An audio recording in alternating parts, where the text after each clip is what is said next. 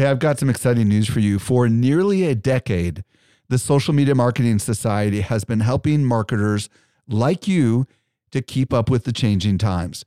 This is our private community just for marketers, and the doors are open right now. When you join, you get access to ongoing training and become part of a welcoming community of marketers who are just like you. Learn more at smmarketingsociety.com. Again, smmarketingsociety.com. Welcome to the Social Media Marketing Podcast, helping you navigate the social media jungle. And now, here's your host, Michael Stelzner. Hello, hello, hello. Thank you so much for joining me for the Social Media Marketing Podcast, brought to you by socialmediaexaminer.com. I'm your host, Michael Stelzner, and this is the podcast for marketers and business owners who want to know what works with social media. I am super excited about today's show. I'm going to be joined by Amy Schmittauer, and we're going to get into how to get your videos to perform better in search. By the way, if you want to reach me, email me podcast at socialmediaexaminer.com. And let's now transition over to this week's brand new discovery. Helping you stay alive in the social jungle, here's this week's survival tip. This week I'm joined by Eric Fisher with a brand new find. Eric, what'd you discover? I found a great app called Quitter for Mac. Quitter? Yes. Huh, tell me more. Well, as we all are busy marketers, we get to the point where on our computer, especially our Mac, which is this is built for, we start turning on all these different applications in our dock all at once and we're jumping from app to app and as we move forward we're taxing our resources well quitter will run up in the menu bar and you can then set certain apps to quit or hide after a certain amount of inactivity Yeah, and, and when you say taxing resources, you mean the computer starts slowing down all of a sudden. You can't Yes. figure out why, right? yes Interesting. So, um, does it tell you which resources are taking up the most? I mean, which apps are taking up the most resources, or does it just automatically just pause them, or what? it doesn't even go that route of giving you like analytical data. It really just is about you being more mindful of, like, for example, if I've got Slack open all day, but I'm about to go to lunch, after about 10, I can set it for 10 to 15 minutes and it'll just completely turn Slack off or other things off. So, how do you use it exactly then? You, you, you download it and it's free and you install it and it runs up in the menu bar and you just basically you create rules. And you you say pl- you hit plus you select an app that you run all the time assumedly and then you can select whether you want to quit it or hide it. And then you uh, set in the, the little box here you type in a number. I, you know in the example they've got 10 and 15 minutes. And so so say I do my my regular interval of checking our app mentions on Twitter. So I open up, I fire up Tweetbot, but when I'm done, I forget to close it. Well, I don't really need it to be open anymore. Maybe after 10 minutes of me not using it, it shutting all the way down is a good thing. Gotcha. So, So it'll actually quit the app for you. yeah. And as far as hiding it, it just means it's going to hide it from your view. It's still going to Yes. be running. Is that right? Yes. Very yeah, cool. that's so those are your options and it's a really cool time saver. What, now, what's the name of the app again? It's called Quitter for Mac. And where do we find it? Well, it's really easy to find. You just it's made by the guy who makes the Overcast app, podcasting app, and to do to get to it, you go to Marco M A R C O dot org slash apps. Awesome. Thank you so much, Eric, for that brand You're new welcome. discovery. Thank you. I was recently at Social Media Marketing World and I had a chance to connect with some of our best customers. A lot of them listen to our podcast just like you do. Not everyone knows what I'm about to share with you. We do something special here at Social Media Examiner. The best of the best of the guests that you hear on the Social Media Marketing Podcast not only teach at our conference, but they're also part of our secret society called the Social Media Marketing Society. Each month, our top tier guests who have been on my show are invited to train inside our society for an exclusive group of marketers who are just like you. The training is designed to help you go from being a passive consumer of content to a marketer who is in active learning mode. So if you're ready to make real progress with your marketing, you're a perfect fit for the Social Media Marketing Society. Join us by visiting smmarketingsociety.com. We've got a really big sale that is ending very soon. So don't delay. Again, visit smmarketingsociety.com and join today. Now, over to my interview with Amy Schmittauer. Helping you simplify your social safari, here's this week's expert guide. I'm very excited to be joined today by Amy Schmittauer. If you don't know who Amy is, she's a video marketing expert, public speaker, and host of the Savvy Sexy Social.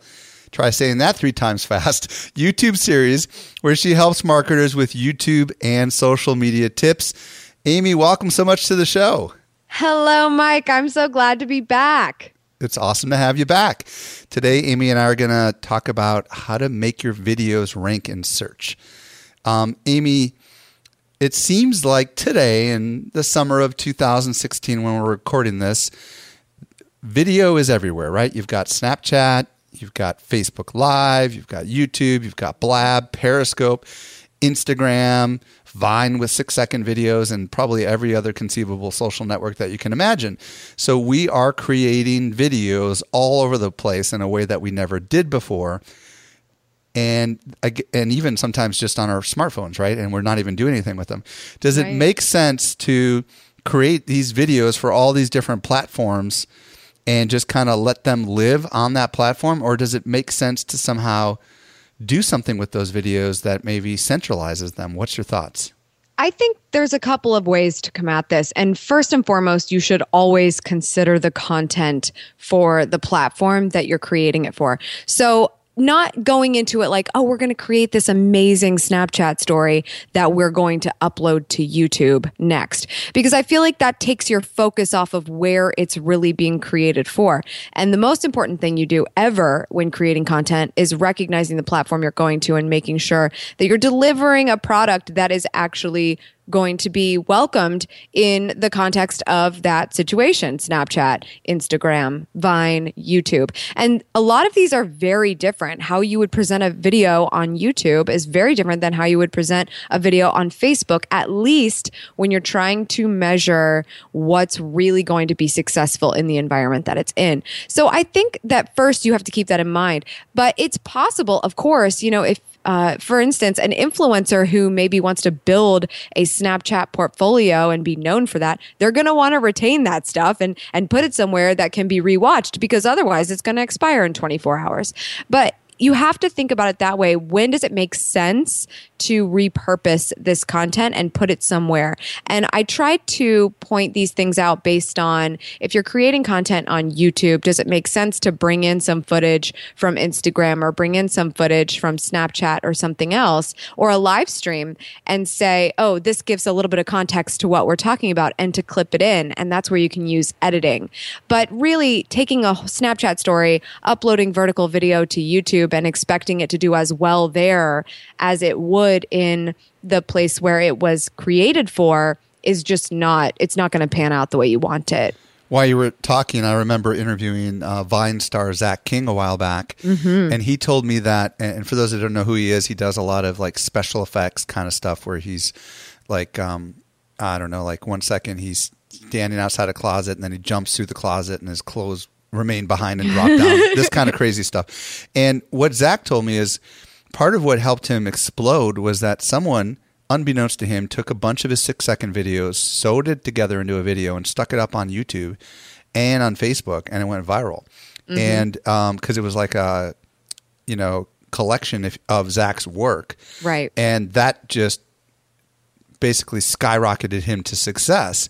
And I think, in particular, like with Facebook and in particular Facebook Live, you know, the stuff that you create on a Facebook Live could just as easily go on YouTube, couldn't it? It could, absolutely. But I think that what you have to remember is that YouTube is still a little bit of a different environment than something like a Facebook Live.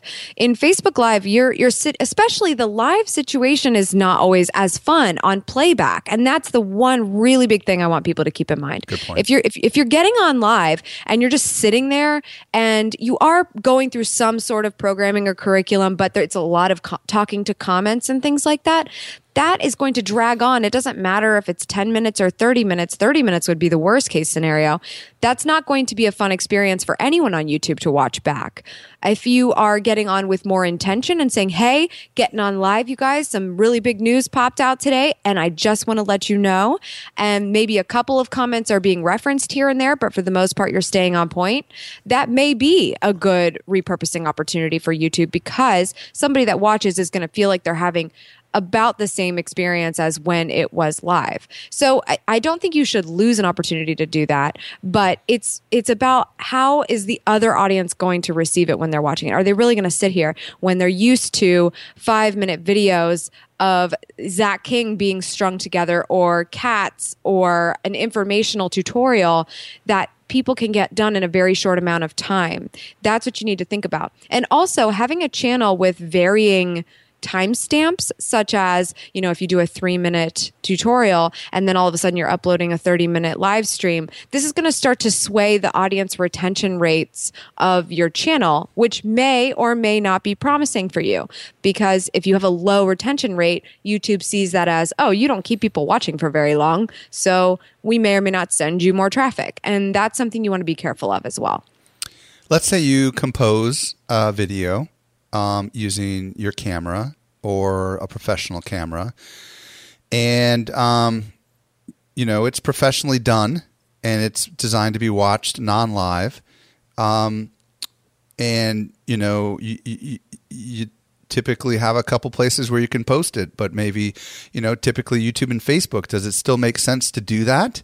Or should they just go on YouTube? I'm curious what your thoughts are on that. I mean, if it's 60 seconds, I could hypothetically see it going on Instagram, YouTube, and Facebook, right? Yeah, and and here's I guess the the difference that I'd like to point out because if you're comparing Facebook and YouTube, they seem about the same in terms of uploading experience. You can take a produced piece of content, upload it, and put it out to the audience that is subscribing to that channel, whether it's a YouTube channel or a Facebook page or a profile, whatever the case may be. But on YouTube, when somebody is watching a video, it's an intentional move. Somebody has to go to a video, click play, audio and video immediately begin. Whereas on Facebook and then now Instagram as well, these two platforms are just kind of putting video in your face that has been posted and it's scrolling through this feed that you may see it and you may or may not click the play or audio button to hear what's actually going on. So what you're uploading to Facebook may not be the same thing you're uploading to YouTube because if it's not visually compelling, and that has to be very fast moving in the age of video that we are today, then no one's going to be interested in it at a point where they will sit, turn on the audio, watch it, and then potentially engage. It's just a very different thought process that somebody's going to go through. Mm. Me on Facebook, my typical YouTube video looks just like a talking head. I'd like, I would like to think I'm a little bit more interesting than a talking head, but you wouldn't know that if you can't hear me and you will on YouTube for sure, unless you just don't have earbuds in. Like the audio is going to push no matter what. Instagram and Facebook, the video will play without the audio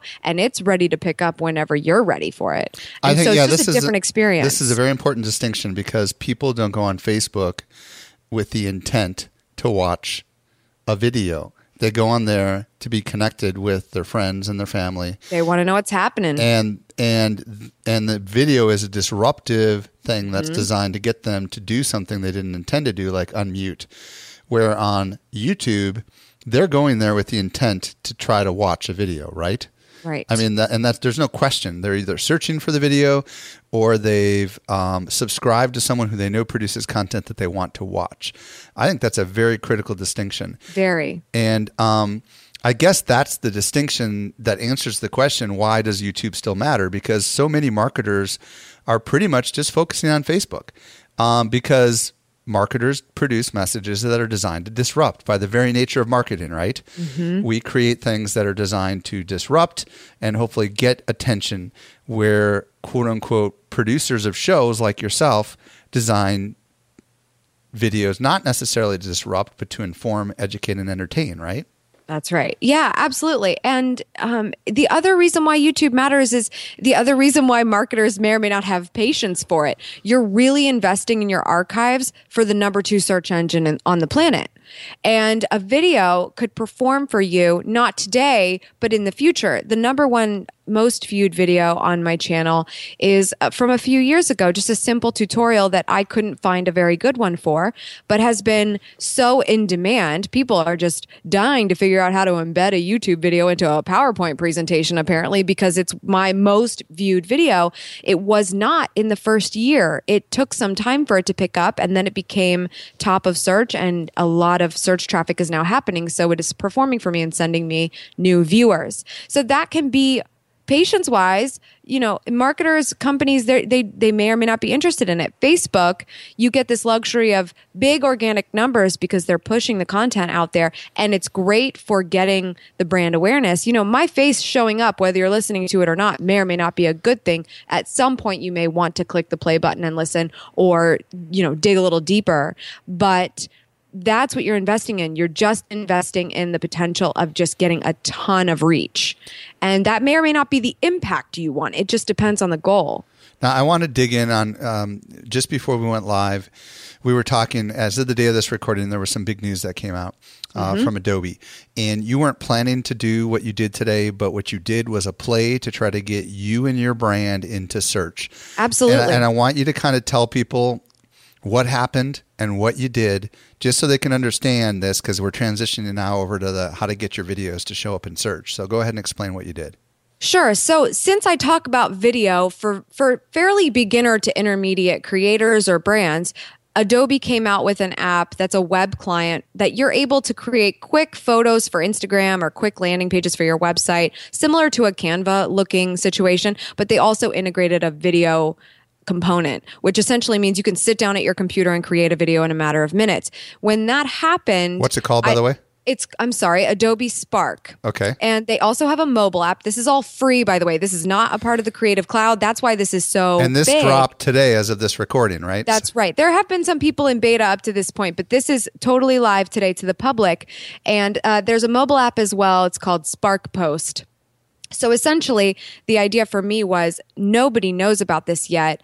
Anyone that was in beta, they would have to have a fairly large reach on YouTube, and Adobe would have had to give them permission to talk about the app for them to list a video. So I checked, and sure enough, there really was nothing in search for this except Adobe, of course, put out a video this morning.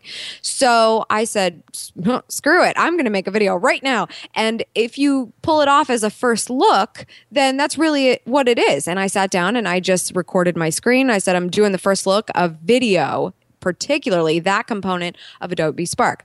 Long story short, also getting in front of the camera to sort of open up the video as well as close it out. And I can talk about that later as to why that's important. But by getting that live, you know, I get the advantage of the fact that nobody's ranking in search for it yet, so I can get ahead of it. I also have a nice rapport with YouTube because I have subscribers and I have great viewership per month. And by listing it with the right tags, description, and headline, so I really try to get to the top of search immediately and then stay there, I could potentially be pulling in traffic for that search in the long run as more of the mainstream is finding out about this app. And the key thing there is that first 24 to 48 hours of a video. If you can show momentum in that amount of time and there's no competition in search, it's a really awesome thing that can happen for that video for you to now be the number one result. And the only one beating me right now is Adobe, of course. So I'm doing okay on day one. Okay, cool. So just to break down what you did, basically, is some news came out this morning. You didn't plan to do this. Right. You cleared your schedule and you worked for whatever an hour or whatever, probably probably longer, to produce. In total, in total, for me to record, edit, upload, it was a nine minute video, so it took a little bit of time. SEO and some promotion, including a Facebook Live post about the news. It was about three hours in total. Okay, so you put three hours into this. You posted this thing up on YouTube. Did you also post it on Facebook? I didn't post it on Facebook. I did a live stream to okay. talk about my YouTube video because I don't want the views on Facebook right now. I want the views on YouTube because anything happening in that first 48 hours is helping me continue to rank so it. So you went on Facebook Live and you re- you referenced the video to give it a little bit of PR, That's right. but also to bring the news to your audience, right? That's right. Exactly. Cool. All right. See, so and and currently, when you say you're ranking, does this mean in Google or in YouTube or in both? YouTube search, front page of YouTube search. Google search takes a little bit more time. And um, when it comes to hitting front page of Google search as a YouTube video, you have to be top two um, if they're even pulling them in, which they typically do. So there's a solid chance of that as well when the when the search caches. Okay. And um, this is not something Amy and I had already planned to do this recording today. This was coincidental right. that this happened today. But it's just a great example of how you could leverage breaking news, right? Um, especially if you've already established any kind of channel on YouTube. Is there another way? Um, before we get into, is there another way? Are there other ways to get um, exposure in the search of YouTube and or Google beyond just being like one of the early ones to do a video? There there are, I mean, and and this is an example of something that has a brand that's heavily searched, but a product that has never been heard of. So it is considered early search, but it's still a very searchable brand. Um, there's still ways to be discovered in search and not necessarily be the first one there. If you can release a video and tag it and and get all of your copy in it accordingly and have that momentum to move it up it will have a chance of being on the front page of search. It's just that you need to show that it's more relevant. And youtube is open to that being a possibility because newer videos are are by definition potentially more relevant but it also has to prove that it's going to knock the number one spots down a little bit if it's a more updated version or more popular or more engagement etc so it's still possible. And and you can always be discovered because of referred content as well. And that's a less lesser of an opportunity of the search component. But um it- yeah you don't necessarily have to be on the front page to get traction and you don't have to be there first. But if you have competition y- you actually you actually have more to work with if you have competition because you can look at what they did to get on the front page and try to replicate which i can talk about that a little Cool. bit more Well, we're going to get into in just a minute here and all the different ways that you can optimize uh, your video. The question that's going through my brain right now is, and I know you might not know the answer because probably nobody knows how the YouTube algorithm really works, but what do you think are the indicators from what you've observed that will help something show up higher in YouTube search? What What do you think YouTube's looking for? If I if I had to choose the number one thing, it's what we've seen. If you if you have a YouTube account and you look at analytics whatsoever, you know this. We don't. We can we can barely even find the views tact, uh, uh, metric anymore, the views metric, because they've replaced it with minutes watched. They really want to see channels who have high minutes watched, high retention, and high engagement submitting these videos. So it is hard at the beginning if you do not have this rapport. Somebody that steps in and says, Oh, I've been around and I've got subscribers and I've got viewers, I've got all this stuff I can bring to the table and I'm talking about this. It has a very solid chance of of going up in search. For instance, I've done lots of videos with Sue B. Zimmerman, the Instagram expert, and she should be every single result on the front page of YouTube search. But because I've done a video with her as well and I have more subscribers than her, I'm getting a bump and I show up in search on the front page as well for Instagram marketing, for instance. That sort of keyword. So there is a lot to this that has to do with the rapport of your channel and YouTube and them knowing that you bring minutes watched to the table. And that means people are staying on the platform to watch you, which makes them more money and keeps people on their platform. And they like that. So, So total minutes watched, not just not just minutes watched for this particular video. Is that what you're saying? Correct. It's it's minutes watched over usually a period of time. They usually look at 90 days to, you know, uh, a year. Um, it's usually 90 days though that they're making sure that you're staying relevant. At least that's what I've heard in terms of talking to YouTube directly anytime they've reached out with me. And then, you know, all things being equal, beyond that, are they looking at how long people are watching the particular video? Are they looking at how many people like it, thumbs up it, comment it, share it? Are they looking at all that kind of stuff? Do you believe or do you, are you not sure? I know for a fact that engagement is huge. So that's why we hear a lot of YouTube creators asking for the thumbs up, asking for the comments, etc. Uh, but definitely retention it could be the retention of the video individually, but usually that's only the case if your retention is just bad. For instance, somebody clicks play. Like I said, YouTube is a very intentional place to watch video. So if somebody clicks play, they're watching and listening and immediately get bored and leave in the first couple of seconds, that's bad retention. If you have a trend of that happening for a video, they're not going to rank that in search. This is this is going back to old school YouTube of people pretending to have a Justin Bieber leak audio and trying to rank a video in search for that and then the viewers get there and they're very disappointed and they immediately leave. They didn't want people to be able to game the system with just copy. So retention is a good indicator of if you're not delivering on what you said you were going to, we don't want you here. Got it. Okay, let's talk. Let's get into the actual techniques that you use to optimize videos, uh, because obviously you employed some of those techniques this morning when you were putting this Adobe video together, right? So, right. Mm-hmm. Um, let's start with maybe the description and the headline and whatever you want to share about that. Sure. So in these cases, it's really important before you even make the video, ideally. But if you make the video, that's fine. Before you go to upload the video, you really need to have whatever the focus keyword is. That's critical because you have to have that nailed down so that the rest of the fields are actually going to line up together. So, knowing what the phrase or word is that you are trying to rank for in search, and I'm generally talking about YouTube search in this case, but we'll talk about how it affects Google as well. So, knowing what that keyword is, and in my case today, it was Adobe Spark. That's pretty simple. Um, you're going to want that as early on in the headline as possible, but as long as your headline is fairly pared down, it's okay if it's at the end, but pared down is five to six words. You really don't want your headline running off into the ether. So, like, what, what did you come up with today? Like, first views Adobe Spark or something? I said, and I wanted to make sure that I pointed out, I didn't want to mislead and say I was doing a tutorial on the whole thing. I was only going in on that video component. So the name is Adobe Spark, colon, make videos in minutes. Hmm, okay.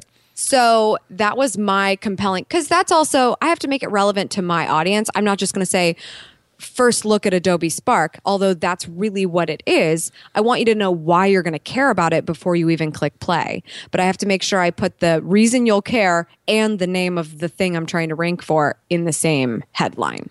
Cool. That's awesome. And then what yeah. about the description? How does that vary, if anything? So the description is really special. Let's talk about Google for just a second. If you think about Google search, any blog post, let's just say a socialmediaexaminer.com blog post, you know that you can insert a meta description. But if you didn't, the first couple of lines of that blog post are going to be what appear as sort of a preview in Google search results where your post will rank. Well, in the case of a YouTube video, a direct Google search result to a YouTube video on a watch page on YouTube, not on a blog post page, but YouTube directly.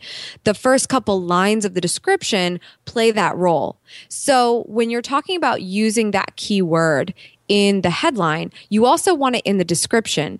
YouTube is going to weight the entire description equally for the most part when it comes to their search. But if you're also hoping that Google gets a hold of it, you really want it in the first couple lines of the description so that Google can pick it up as well as YouTube. Google's going to be less concerned about the latter part of your description, which is hiding a little bit um, in comparison to those first couple of lines. Does that make sense? Yeah. If you have the Adobe one that you did this morning handy, I would love you to read it. Um, sure. and, and also, do they on YouTube? Do they show the entire description, or do they have like a more button after a first couple? Of lines? They have a more button, right? Okay. So that first couple of lines is also coveted um, when it comes to uh, the the the site of your viewer on the watch page because it's you know the whole conversation of above the fold and also clicking the more button. The first couple lines of the description are really important. So getting your keyword in there and also getting a call to action can be helpful for getting people more interested in seeing the rest of the description. So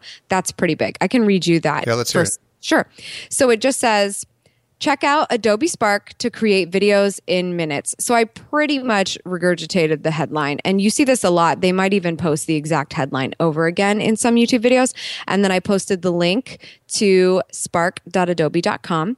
And then I post great for posts on Instagram, Facebook, Twitter, Pinterest, and more. Free web client.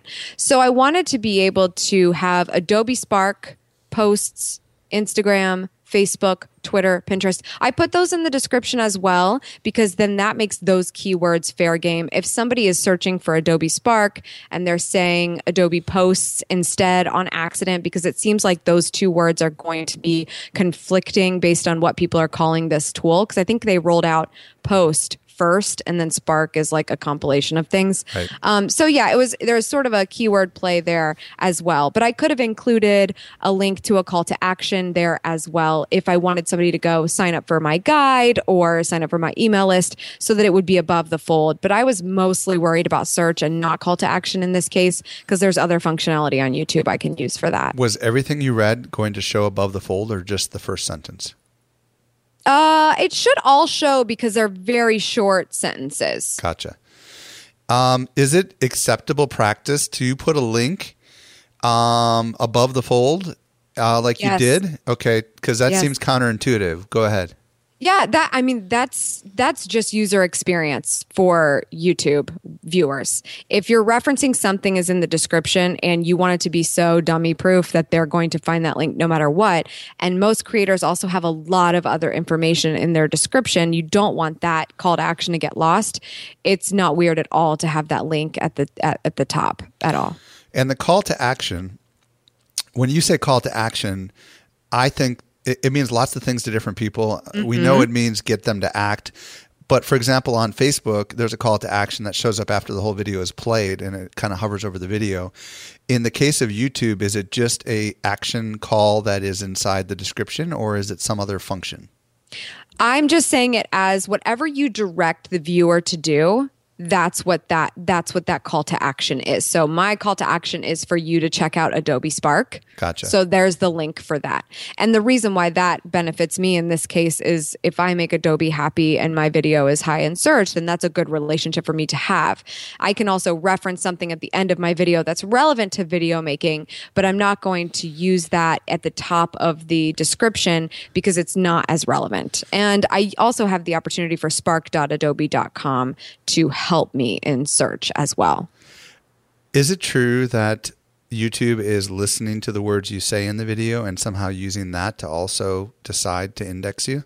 That is the question, isn't it? Everybody asks this question and and from what I have seen, I do not see a lot of evidence to this. I think it's possible, and obviously they are trying to caption videos um, on their own with their technology. So it's of course possible. It's just not reliable. So You don't know that. So so so you wouldn't worry too much about that. Obviously, the only reason I would think they would do that is if they if they if the subject of your video and and, and they listen and not one of those words were in that video, you know, Right. then maybe they just don't show the video, right? Right. But you would, I really doubt that that's what's happening. I think they're trying to make the experience better when it comes to captioning and, um, translating to other languages because that's a really you know 80% or something 80% of YouTube viewers are outside of the United States.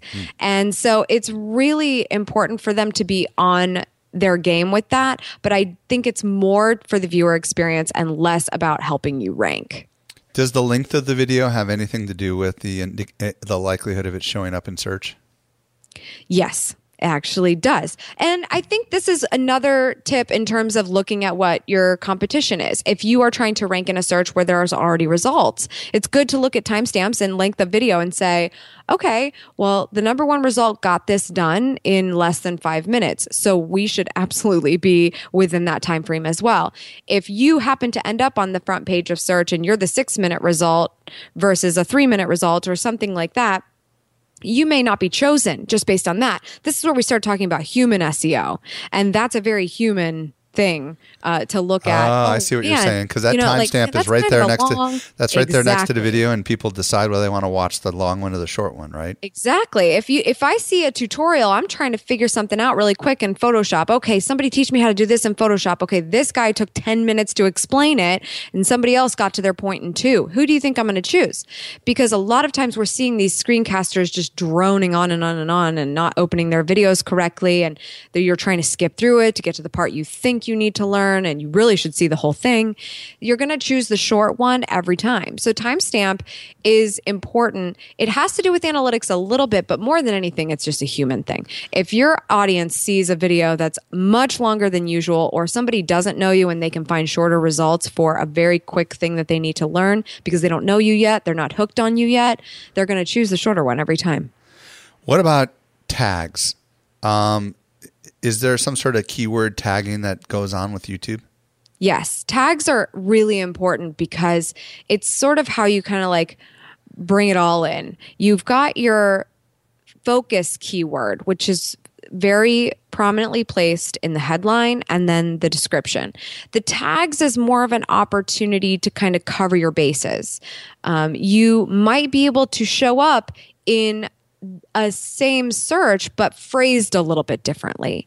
And then also thinking in layman's terms. You know, layman's literally means a person who is not a member of a given profession. So, with that being the case, you should offer those layman's terms for how somebody would actually be searching for something and think about what are all the ways that this video would be relevant to someone who's never met me, doesn't know the terminology, doesn't know how to do something that I can support. And that's where you really try to focus your efforts in tags because you get a lot of opportunity to fill those in for the gaps of the searches that you're not trying to rank in but certainly could be if you had the opportunity. You just can't have you know a slew of keywords all about in your headline and in your description. It would be a mess for the users and for search. So the tags is where you get to kind of bring everything together and say here are some other ways that this would be relevant. Are there tools and does YouTube even provide or Google provide such tools to how, allow you to put in like a phrase and pop out a bunch of other phrases that might be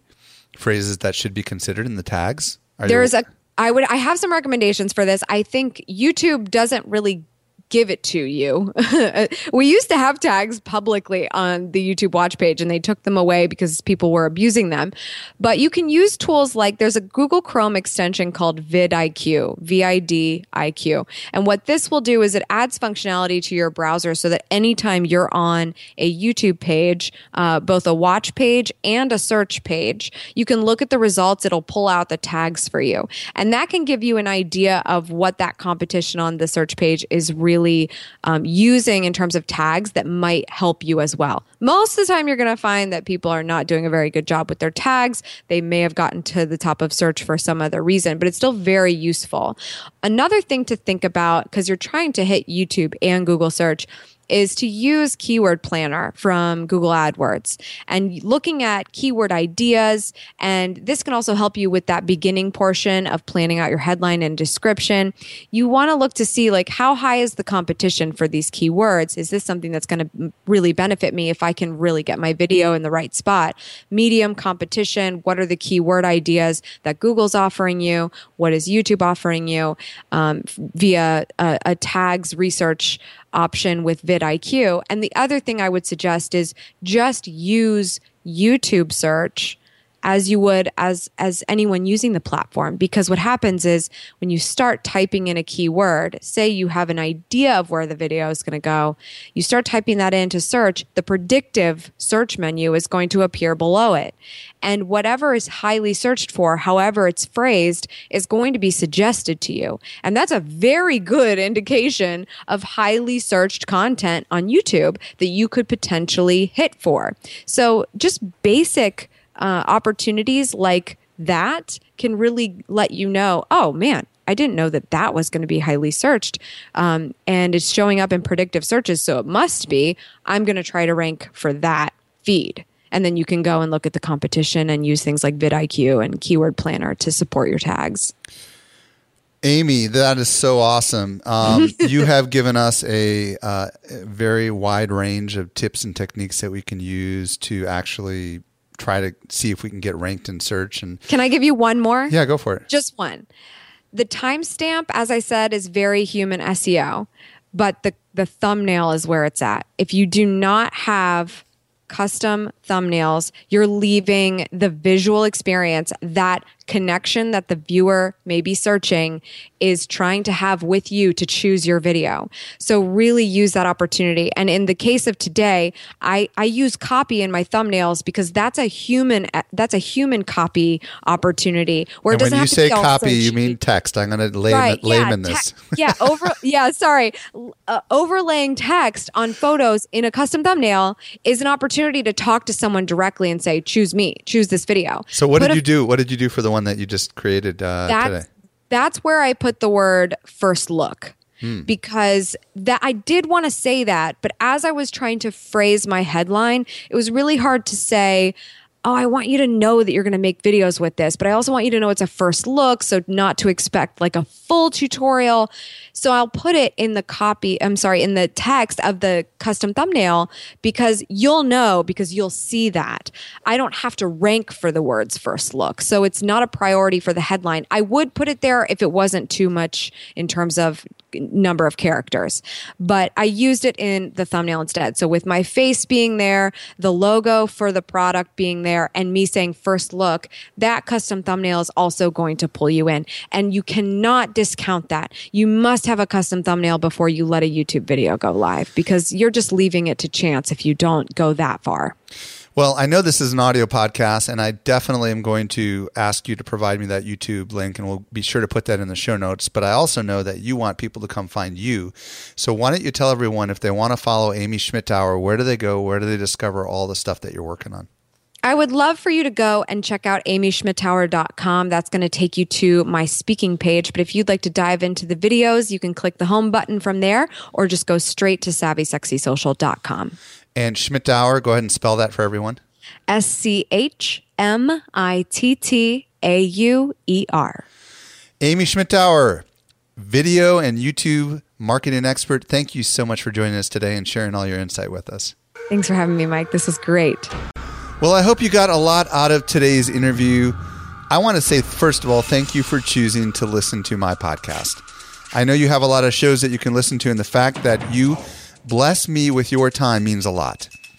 A few little notes. First of all, socialmediaexaminer.com slash 202 is the link to get to the notes. So if there's anything that we mentioned and you just missed it, socialmediaexaminer.com slash 202.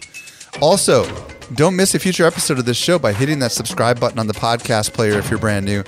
And if you haven't done so and you're new to the show, I mean, I'm sorry, you're not new to the show. If you're a regular listener to the show or you're new to the show, but especially if you're a regular listener to the show, would you do me a favor and give me a review on iTunes? Socialmediaexaminer.com slash iTunes from your smartphone or anywhere will get you right to where you can give me a rating and a review.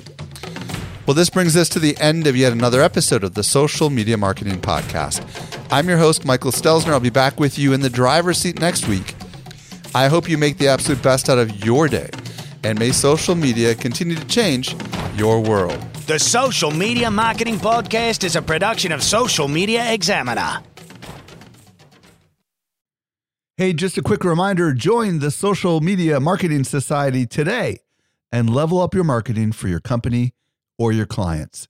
Visit smmarketingsociety.com to find out more.